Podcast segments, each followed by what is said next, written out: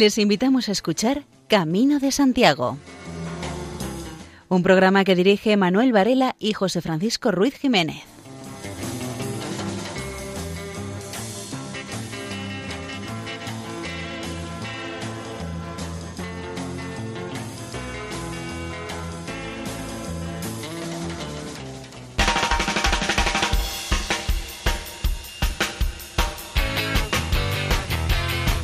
Queridos oyentes, les damos la bienvenida a una nueva edición del programa Camino de Santiago en la sintonía amiga de Radio María.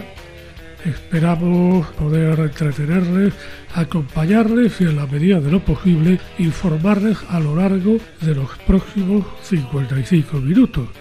Y hoy tendremos un programa especial, monográfico, dedicado a libros y discos relacionados con la ruta jacobea. Y sin mayor dilación, entramos en materia. Rubén Alonso publica su libro Peregrinación, mi camino de Santiago. Cuenta la experiencia de alguien al que la vida le puso de por medio el camino de Santiago en un momento en el que se sentía perdido. Narrado en un lenguaje directo, coloquial, en el idioma de la calle, sin adornos ni florituras, sin paños calientes o medias tintas, relatados según van sucediendo los hechos, paso a paso, tramo a tramo, kilómetro a kilómetro, cuando unos recursos están vivos, palpitando en la memoria y no han sido contaminados. Un viaje por el camino de Santiago con la sana intención de descubrir nuevos paisajes, de conocer nuevas personas, aventurarse a perderse o atreverse a encontrarse. Nacido en Quintana de Impidio, Rubén Alonso se considera un loco seducido por la vida caminante y rastreador de sueños, constructor de emociones, fiel defensor de la ilusión y adicto confeso a las sonrisas. Su viaje por el camino de Santiago ha supuesto la conexión de su parte espiritual, un trabajo introspectiva, conocimiento personal y de escuchar a la voz de su interior. La cantante vasco-francesa Anne Echegoyen hizo el Camino de Santiago hace unos años y a raíz de esa su peregrinación compuso un disco con temas cantados en varios idiomas, eh, español, vasco. En este caso la escuchamos en francés y acompañada por un coro de niños.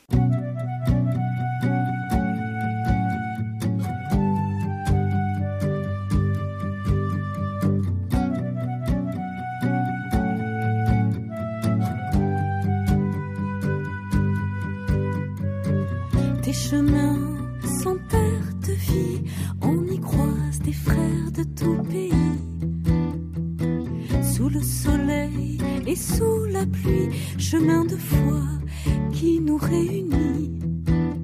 Chacun sa croix, chacun son Dieu. Je veux de l'espoir dans tes yeux. Viens, viens sur les routes de Saint-Jacques,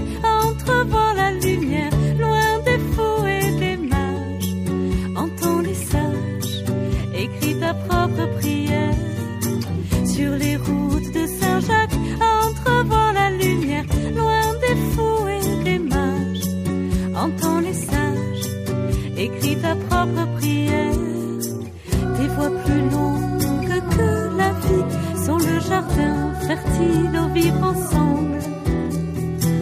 Que tu prias là-haut, Marie, que les prophètes justes nous rassemblent.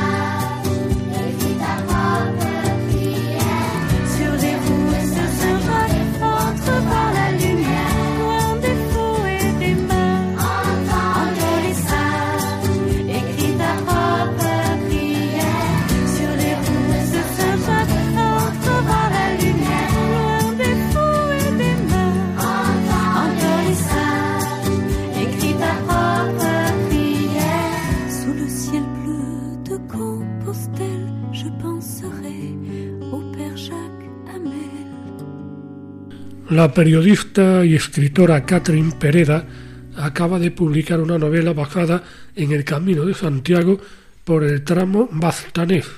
La obra se titula El árbol de las historias vivas. Y trata de cuatro peregrinos que hacen el Camino de Santiago a finales de otoño y les sorprende una tormenta salvaje.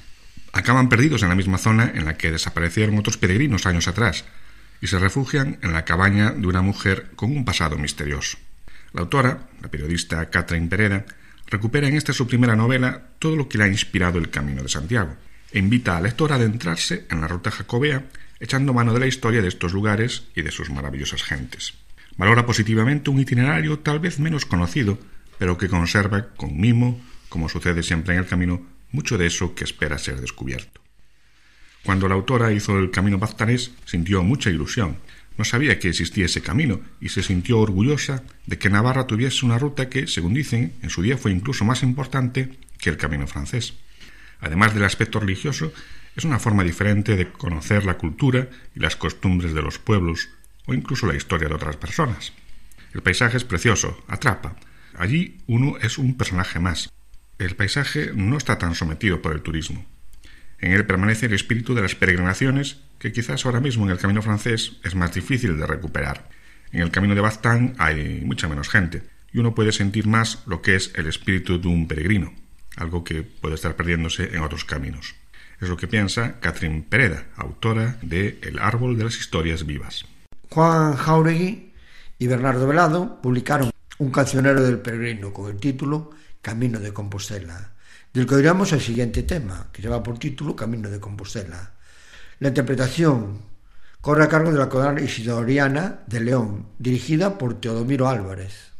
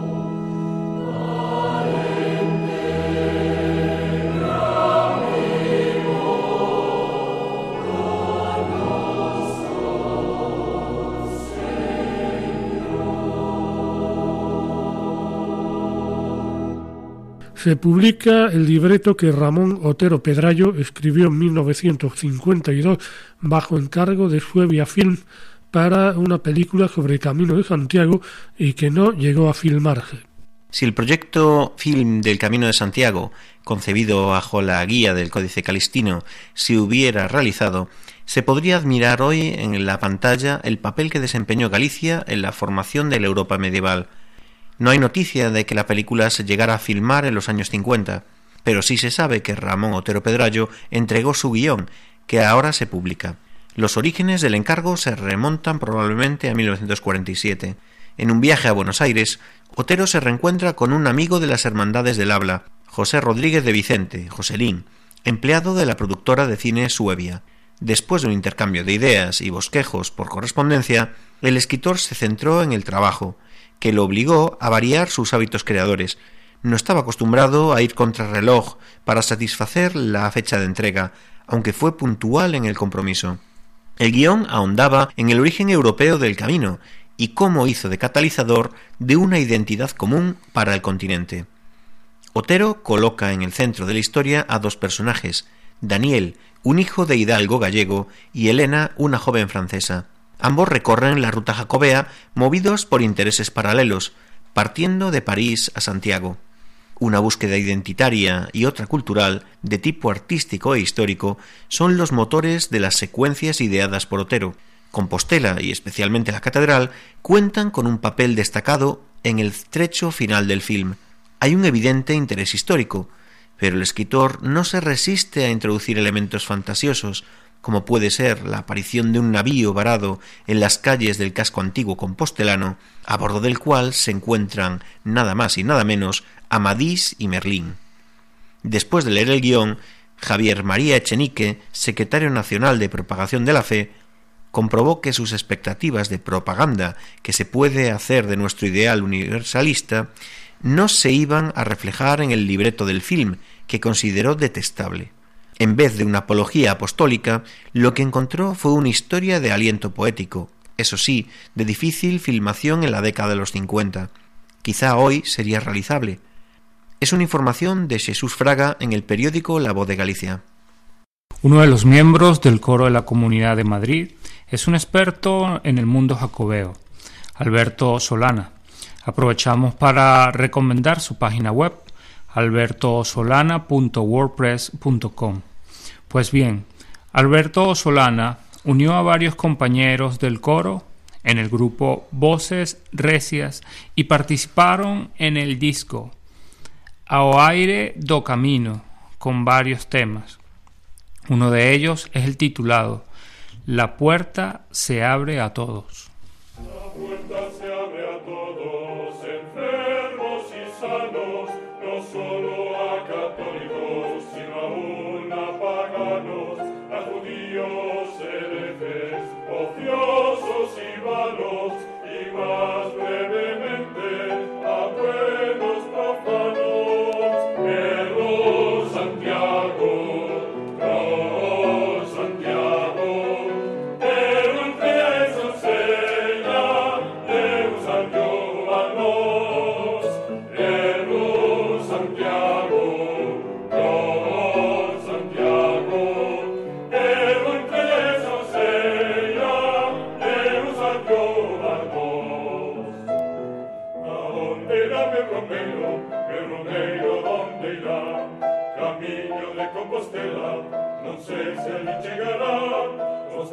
Instante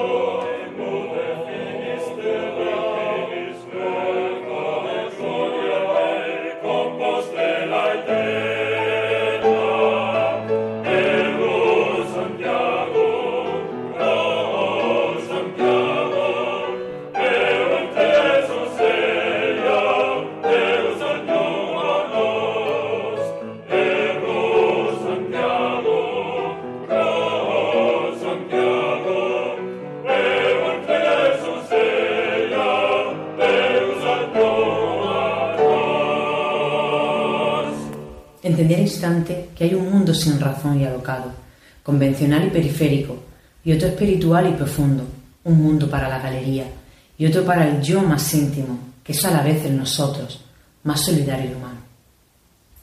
He querido comenzar con palabras del propio autor para que entendáis que no estamos ante un libro más sobre el Camino de Santiago. Aquí no hablaremos de sus senderos ni de sus monumentos, no hablaremos de su gente ni del peregrino. No hablaremos de nada de eso, porque lo que sí que haremos será vivir, emocionarnos y sentir cada una de esas cosas. Me equivoqué de camino, un peregrino en el camino francés, del autor José Manuel Fanjul Díaz, publicado por la editorial Círculo Rojo. Y he querido comenzar así, porque yo también emprendí mi camino de lectura de este libro. Y cuando lo hice me di cuenta que es un mosaico de emociones y de sensaciones que plasma al autor en cada una de sus páginas. Por eso recomiendo este libro a aquellas personas que quieran emocionarse y sentir cada una de las vivencias del camino y que sean capaces de ver la conexión que existe entre las historias pasadas y presentes de los caminos, de su gente, del peregrino. Por eso considero que estamos ante un auténtico diario de un peregrino en el camino francés. Podéis adquirir este libro en la página web www.editorialcirculorrojo.com. Comentaros del autor, que es licenciado en Filología Hispánica y en Derecho que colabora en revistas literarias y jurídicas. En cuanto a la estructura del libro, comentaros que me ha gustado mucho porque está diferenciado perfectamente en cuatro bloques, que son las cuatro regiones que vamos a visitar a lo largo de este camino francés. Así que tendremos la suerte de ver y sentir el verde intenso de la provincia de Navarra, así como el amarillo oro de tierra de campos. Otra de las cosas que me ha gustado es que cada una de las regiones y de las comarcas que visita el autor vamos a ser capaces de, ver sus monumentos, de sentir a su gente, vamos a ser capaces de conocer esas leyendas. Pero también el autor tiene una forma de escribir y una forma de transmitirnos lo que ha sentido, que vamos a ser capaces de emocionarnos, de emocionarnos, vamos a ser capaces de entender y de sentir ese calor del sol, la brisa que mueve las hojas. Vamos a poder eh, escuchar las risas de la gente y probaremos algún que otro plato típico de la provincia. Pero también vamos a ser capaces de sentir el cansancio, de sentir la fatiga y la soledad que se crea en el camino. Pero todo eso frente al compañerismo, a la solidaridad y al amor que se crea en el propio camino, a esa comprensión que hay entre peregrinos. Otra de las cosas que me ha gustado del libro ha sido la fotografía, fotografías que están al final de cada uno de los capítulos. Estas fotografías están realizadas por el propio autor, con lo cual el libro todavía es más personal. También me gustaría en este punto hacer dos reflexiones. Y dos reflexiones en forma de pregunta. Una de ellas que sé que os ronda por la cabeza. ¿Llegó nuestro autor al fin del mundo? Bien, pues sí, llegó al fin del mundo. Y os invito a que leáis el libro para entender sus últimas reflexiones sobre ello. Y otra de las preguntas se encuentra en su portada. Una portada que está perfectamente acompañada de esta ilustración. Y dice así, ¿me equivoqué de camino? Esa es una reflexión que tuvo el propio autor que encontrar la respuesta a lo largo de su peregrinaje. Me llamo Rocío Juárez y os invito a que encontréis vuestro propio camino y lo hagáis desde vuestro interior, desde el yo más íntimo, desde el yo más profundo, el yo que os invita el libro Me equivoqué de camino, un peregrino en el camino francés. El grupo Milladoiro publicó en 1993 la suite orquestal Jacobus Magnus, una obra encargada por el consorcio de la ciudad de Santiago. El disco se sale de la línea habitual que llevaba Milladoiro y la principal novedad es el acompañamiento a cargo de una orquesta. Esto supuso para el grupo transitar por un camino convertido en un largo pentagrama que se ofreció en silencio y que tuvieron la satisfacción de ir llenándolo con anotaciones musicales.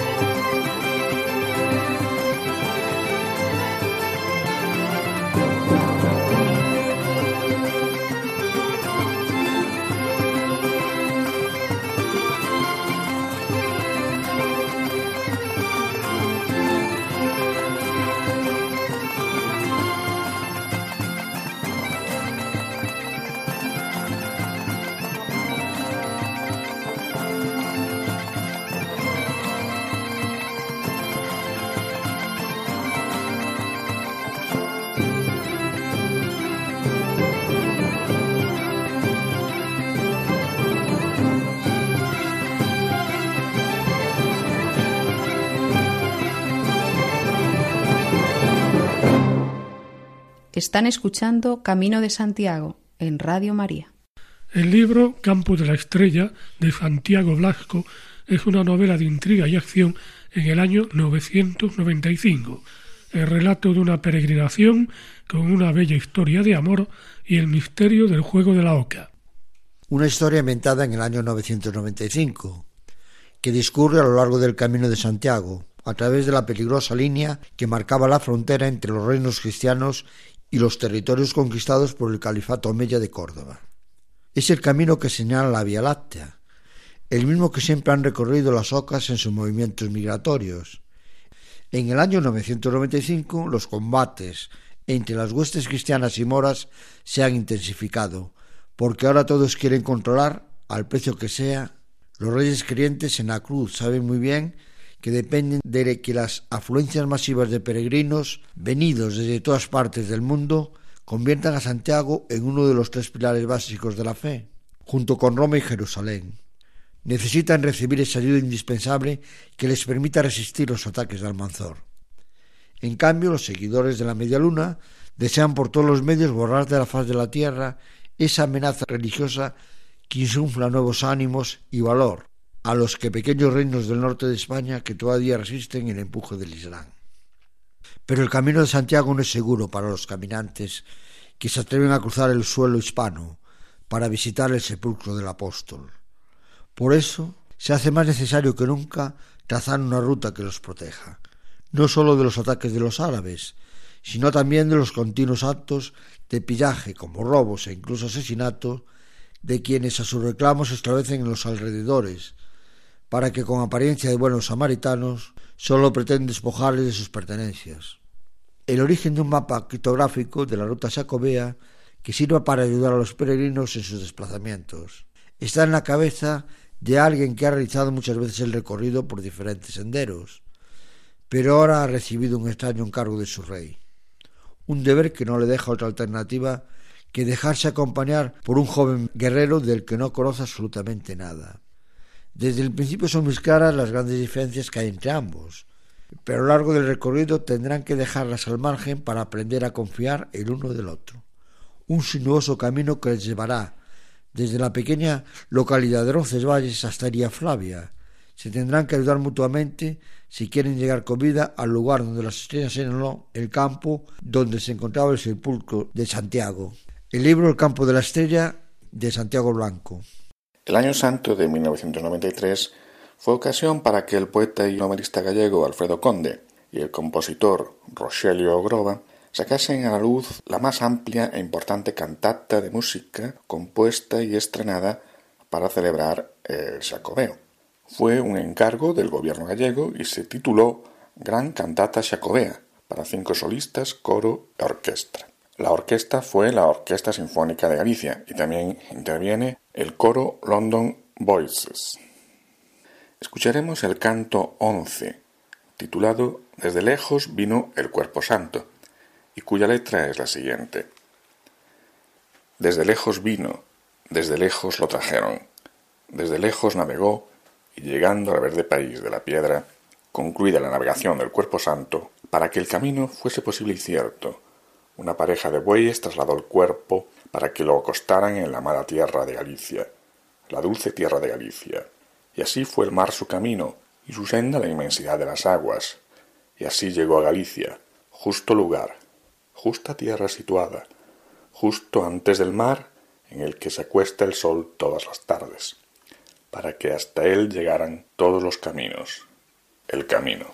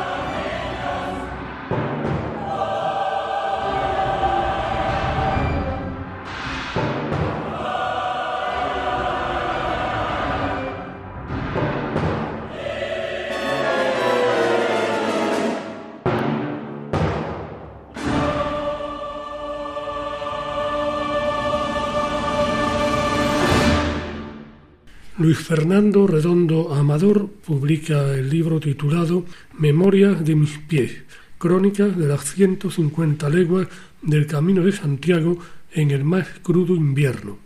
El libro cuenta la historia de Culi, que acaba de hacer el Camino de Santiago y queda con su amigo José en el Ambigú, bar del que son parroquianos desde hace años para contarle su aventura. Una sensación de vacío lo había llevado a dejar un cómodo trabajo y embarcarse en la peregrinación, habiendo quemado las naves, para buscar una nueva perspectiva para entender mejor la vida, un viaje interior hacia sí mismo. Fue buscando respuestas y el camino le cambió las preguntas. Cooley narra eh, la crónica de su peregrinación conversando con José, que incluso interactúa con los personajes de la narración, confundiendo el plano de la novela con el de la metanovela.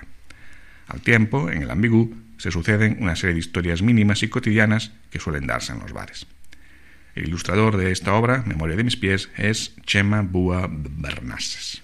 Las obras maestras del canto gregoriano, del Códice Calixtino y el antifonario mozárabe, que los peregrinos entonaban en el camino hacia la catedral compostelana, se recogen en el doble disco El canto gregoriano en el Camino de Santiago. Está interpretado por el coro de monjes del monasterio de Santo Domingo de Silos. Se recogen los cantos religiosos de mayor importancia histórica a lo largo de los siglos en el peregrinaje a Santiago de Compostela. El disco se publica bajo dirección del musicólogo Ismael Fernández de la Cuesta y con el apoyo institucional del gobierno gallego y de la organización Xacobeo Galicia.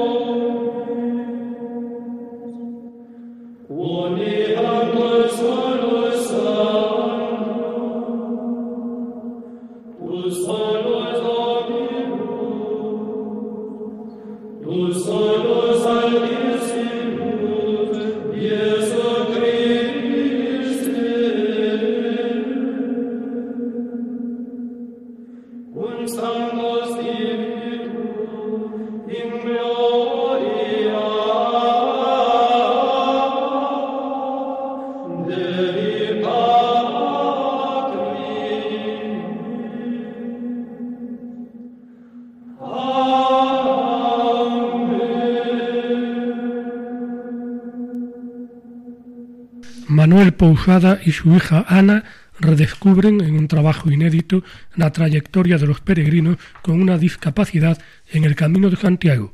El texto, todavía no publicado, incluye también otros aspectos novedosos de la cultura, monedas y símbolos celtas relacionados con los caminos de las estrellas. Posadas es responsable de la Asociación de Discapacitados de la localidad orensana de Berín. La obra se denomina Via Crucis, Camino de las Estrellas, las monedas en el Camino de las Estrellas.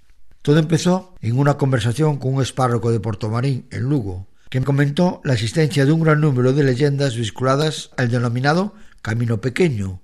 Una de las leyendas afirma que los peregrinos que peregrinaban con muletas, como lazarillos de ciegos o con limitaciones mentales u otras discapacidades, tenían la indulgencia de realizar el denominado Camino Pequeño, era una especie de camino específico para estas personas, para cumplirlo tenían la obligación de ir a través de las ocho puertas de entrada de la Catedral de Santiago, entrar por cada una, poniéndose de rodillas en cada entrada.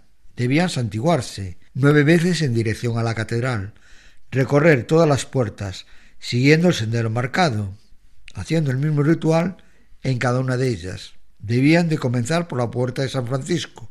La leyenda relata que en el paso de cada puerta había que ir recogiendo cada una de las monedas de la Vía Urbanus, Santo Grial o Vía Civitas.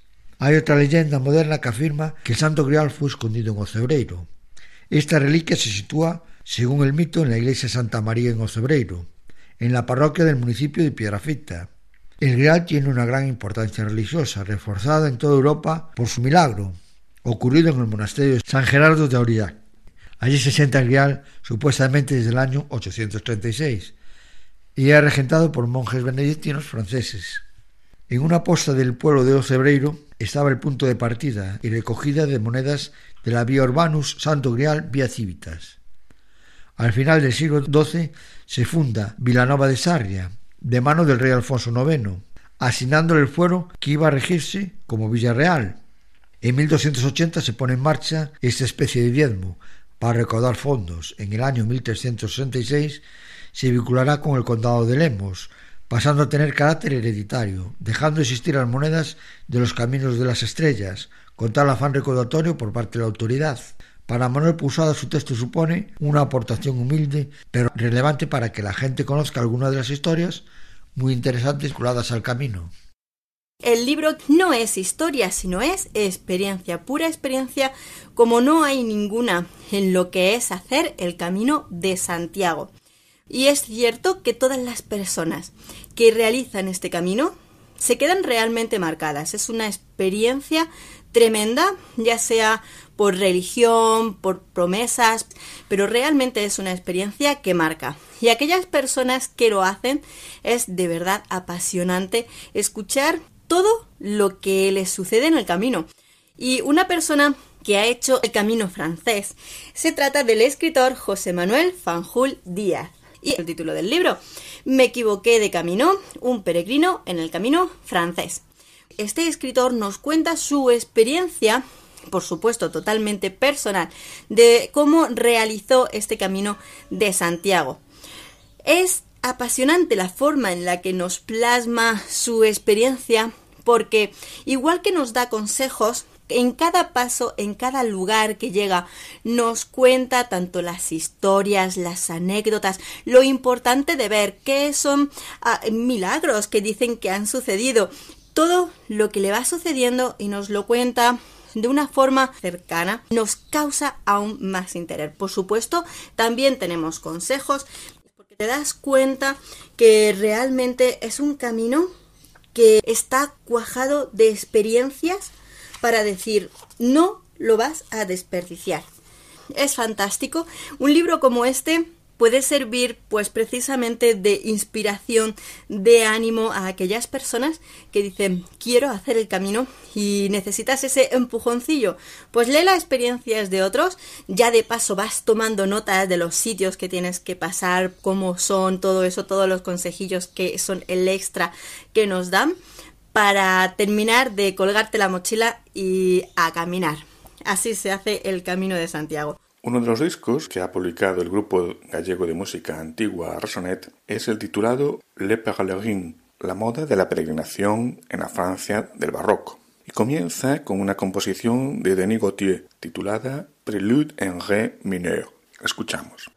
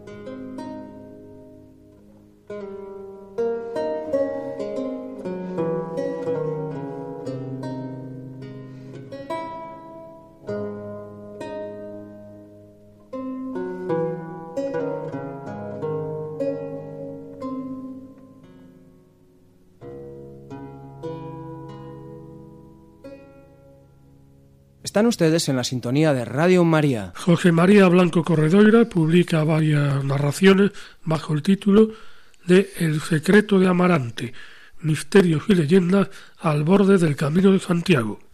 José María Blanco Corredoira ha dedicado dos libros a Madrid, ciudad en la que siempre ha vivido, pero ahora quiere comenzar una línea nueva, que podría continuar con nuevos títulos. Sus recuerdos más felices son los de los veranos en Galicia, esa visión de niño le acompaña siempre. En algunas de las narraciones del secreto de Amarante, el autor se ciñe rigurosamente a los hechos históricos. En otros casos, tan solo se recrea la leyenda que se fue formando a través de la difusa memoria del tiempo. La obra es un compendio de hechos insólitos que han despertado la imaginación, el temor, la fantasía o la ilusión de los habitantes de Galicia. Todo en el libro gira en torno a Galicia, como un universo completo y absorbente al que siempre vuelven sus personajes, ya sean vivos o muertos. En la obra afirma que la zona más bella de la comunidad gallega es Ulloa, los valles y bosques que se suceden en el nacimiento de Luya y que discurren por Antas, Monterroso y Palas son el verdadero bosque encantado de Galicia. Allí el tiempo parece detenido y su luz es siempre distinta y embriagadora. Para José María Blanco, el Camino de Santiago, en la provincia de Lugo, desde Ocebreiro hasta Ulloa, asombra al peregrino. Los robedales envuelven su caminar con un verdor abrumador y una fragancia única. Uno de los personajes del libro El secreto de Amarante regresa y dice que un ciego reconocería encontrarse de vuelta en Galicia. Su perfume es muy elocuente para la nostalgia. El autor ha ido recogiendo testimonios de los mayores y también se documentó en historiadores como López Ferreiro, Pardo de Guevara, Vázquez Seijas o Taboada Roca. Gracias al acceso a importantes documentos descubrió algunos casos curiosos y poco conocidos de las fortalezas e iglesias de Amarante, Pambre, Vilar de Donas, Sampaio de Narla, etc. Hay historias de Inquisición, de irmandiños, de antiguos pleitos señoriales. La obra es un compendio de hechos insólitos que han despertado la imaginación, el temor, la fantasía o la ilusión de sus gentes. En el camino primitivo, Dos hermanos tejanos viajan a Santiago de Compostela. Relata la historia de dos hermanos que tras diez años de separación recorren juntos el camino de Santiago. La peregrinación les permitirá reconciliarse y recuperar su relación, mientras afrontan tormentas, lluvias torrenciales y los empinados pasos de las montañas asturianas. El libro ha sido traducido al castellano por su propio autor, el doctor Landon Russell que narra la historia en primera persona.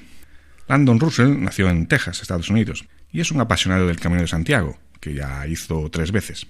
Además de ejercer como médico de atención primaria en Estados Unidos, eh, lleva un blog en Internet dedicado al camino y a preservar también la memoria de su hermano Cory, que es el otro protagonista del libro.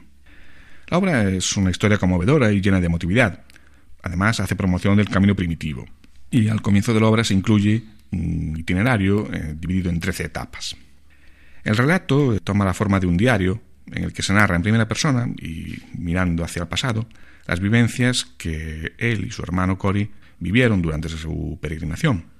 A la vez explica las costumbres de los caminantes, cómo convivían, eh, las normas no escritas, los lazos que se estrechan compartiendo la comida, el espacio y otros recursos, las tareas cotidianas, los albergues, en las conversaciones con los demás peregrinos surgen también cuestiones de la actualidad española del momento, como el rocambolesco robo del Códice Calistino y su posterior aparición, el movimiento indignado o la crisis económica y los recortes de derechos.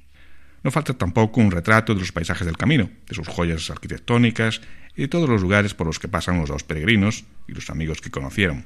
El autor destaca el contraste entre la paz y la serenidad de los vastos espacios naturales y el bullicio de las ciudades que atraviesa el camino. El autor, Landon Russell, intercala escenas del pasado en las que se relatan situaciones difíciles para él, como peleas con su hermano, el internamiento de éste en un centro de menores, su posterior arresto y reclusión.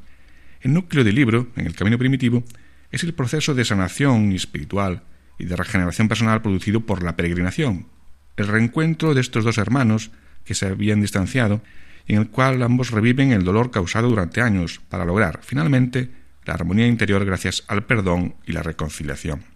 Por ello, para Landon Russell, debió ser como una catarsis escribir eh, en el camino primitivo, un libro sincero, honesto, en el que su autor relata abiertamente momentos muy dolorosos de su vida, logrando conmover al lector y hacerle partícipe de sus emociones y de la curación interior que supuso para él recuperar la relación perdida con su hermano. Por ello, la conclusión de la historia resulta un tanto triste, solo aliviada por la serenidad y la muestra de fortaleza espiritual demostrada por el propio autor. Este libro, El Camino Primitivo, es sencillo, no posee intenciones literarias. En él predomina el mensaje, el contenido sobre la parte formal. Por cierto, que este libro, el Camino Primitivo, encabezó la lista de ventas eh, de una conocida empresa que vende por Internet, en este caso en la versión en inglés, en la categoría de libros de espiritualidad y viajes. Y realmente es un libro recomendable por los dos aspectos, por lado de viaje y también por que es una obra llena de espiritualidad y fe verdaderas. El comentario de este libro en el Camino Primitivo fue realizado por Tomás Rivera. Presentamos ahora A Peregrina, cantos e romances no Camiño de Santiago, por Resonet. Mercedes Hernando Soprano e Fernando Reyes, la dirección.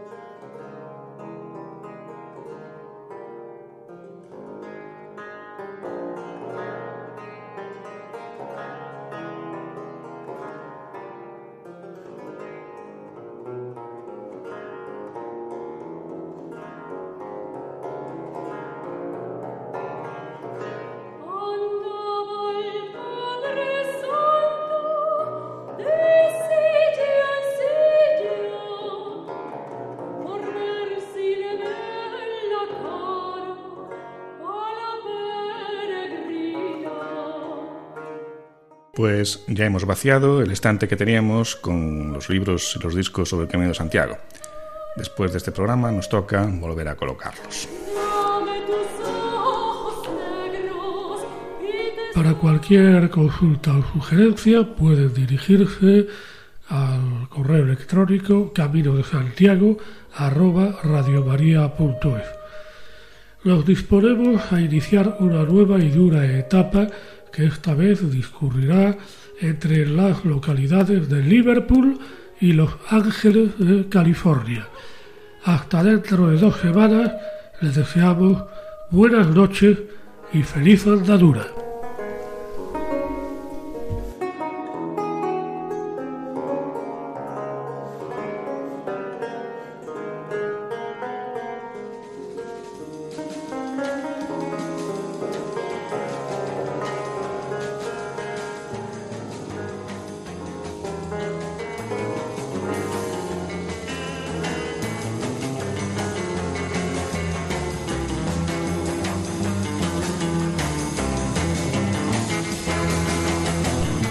Escuchado en Radio María Camino de Santiago, dirigido por Manuel Varela y José Francisco Ruiz Jiménez.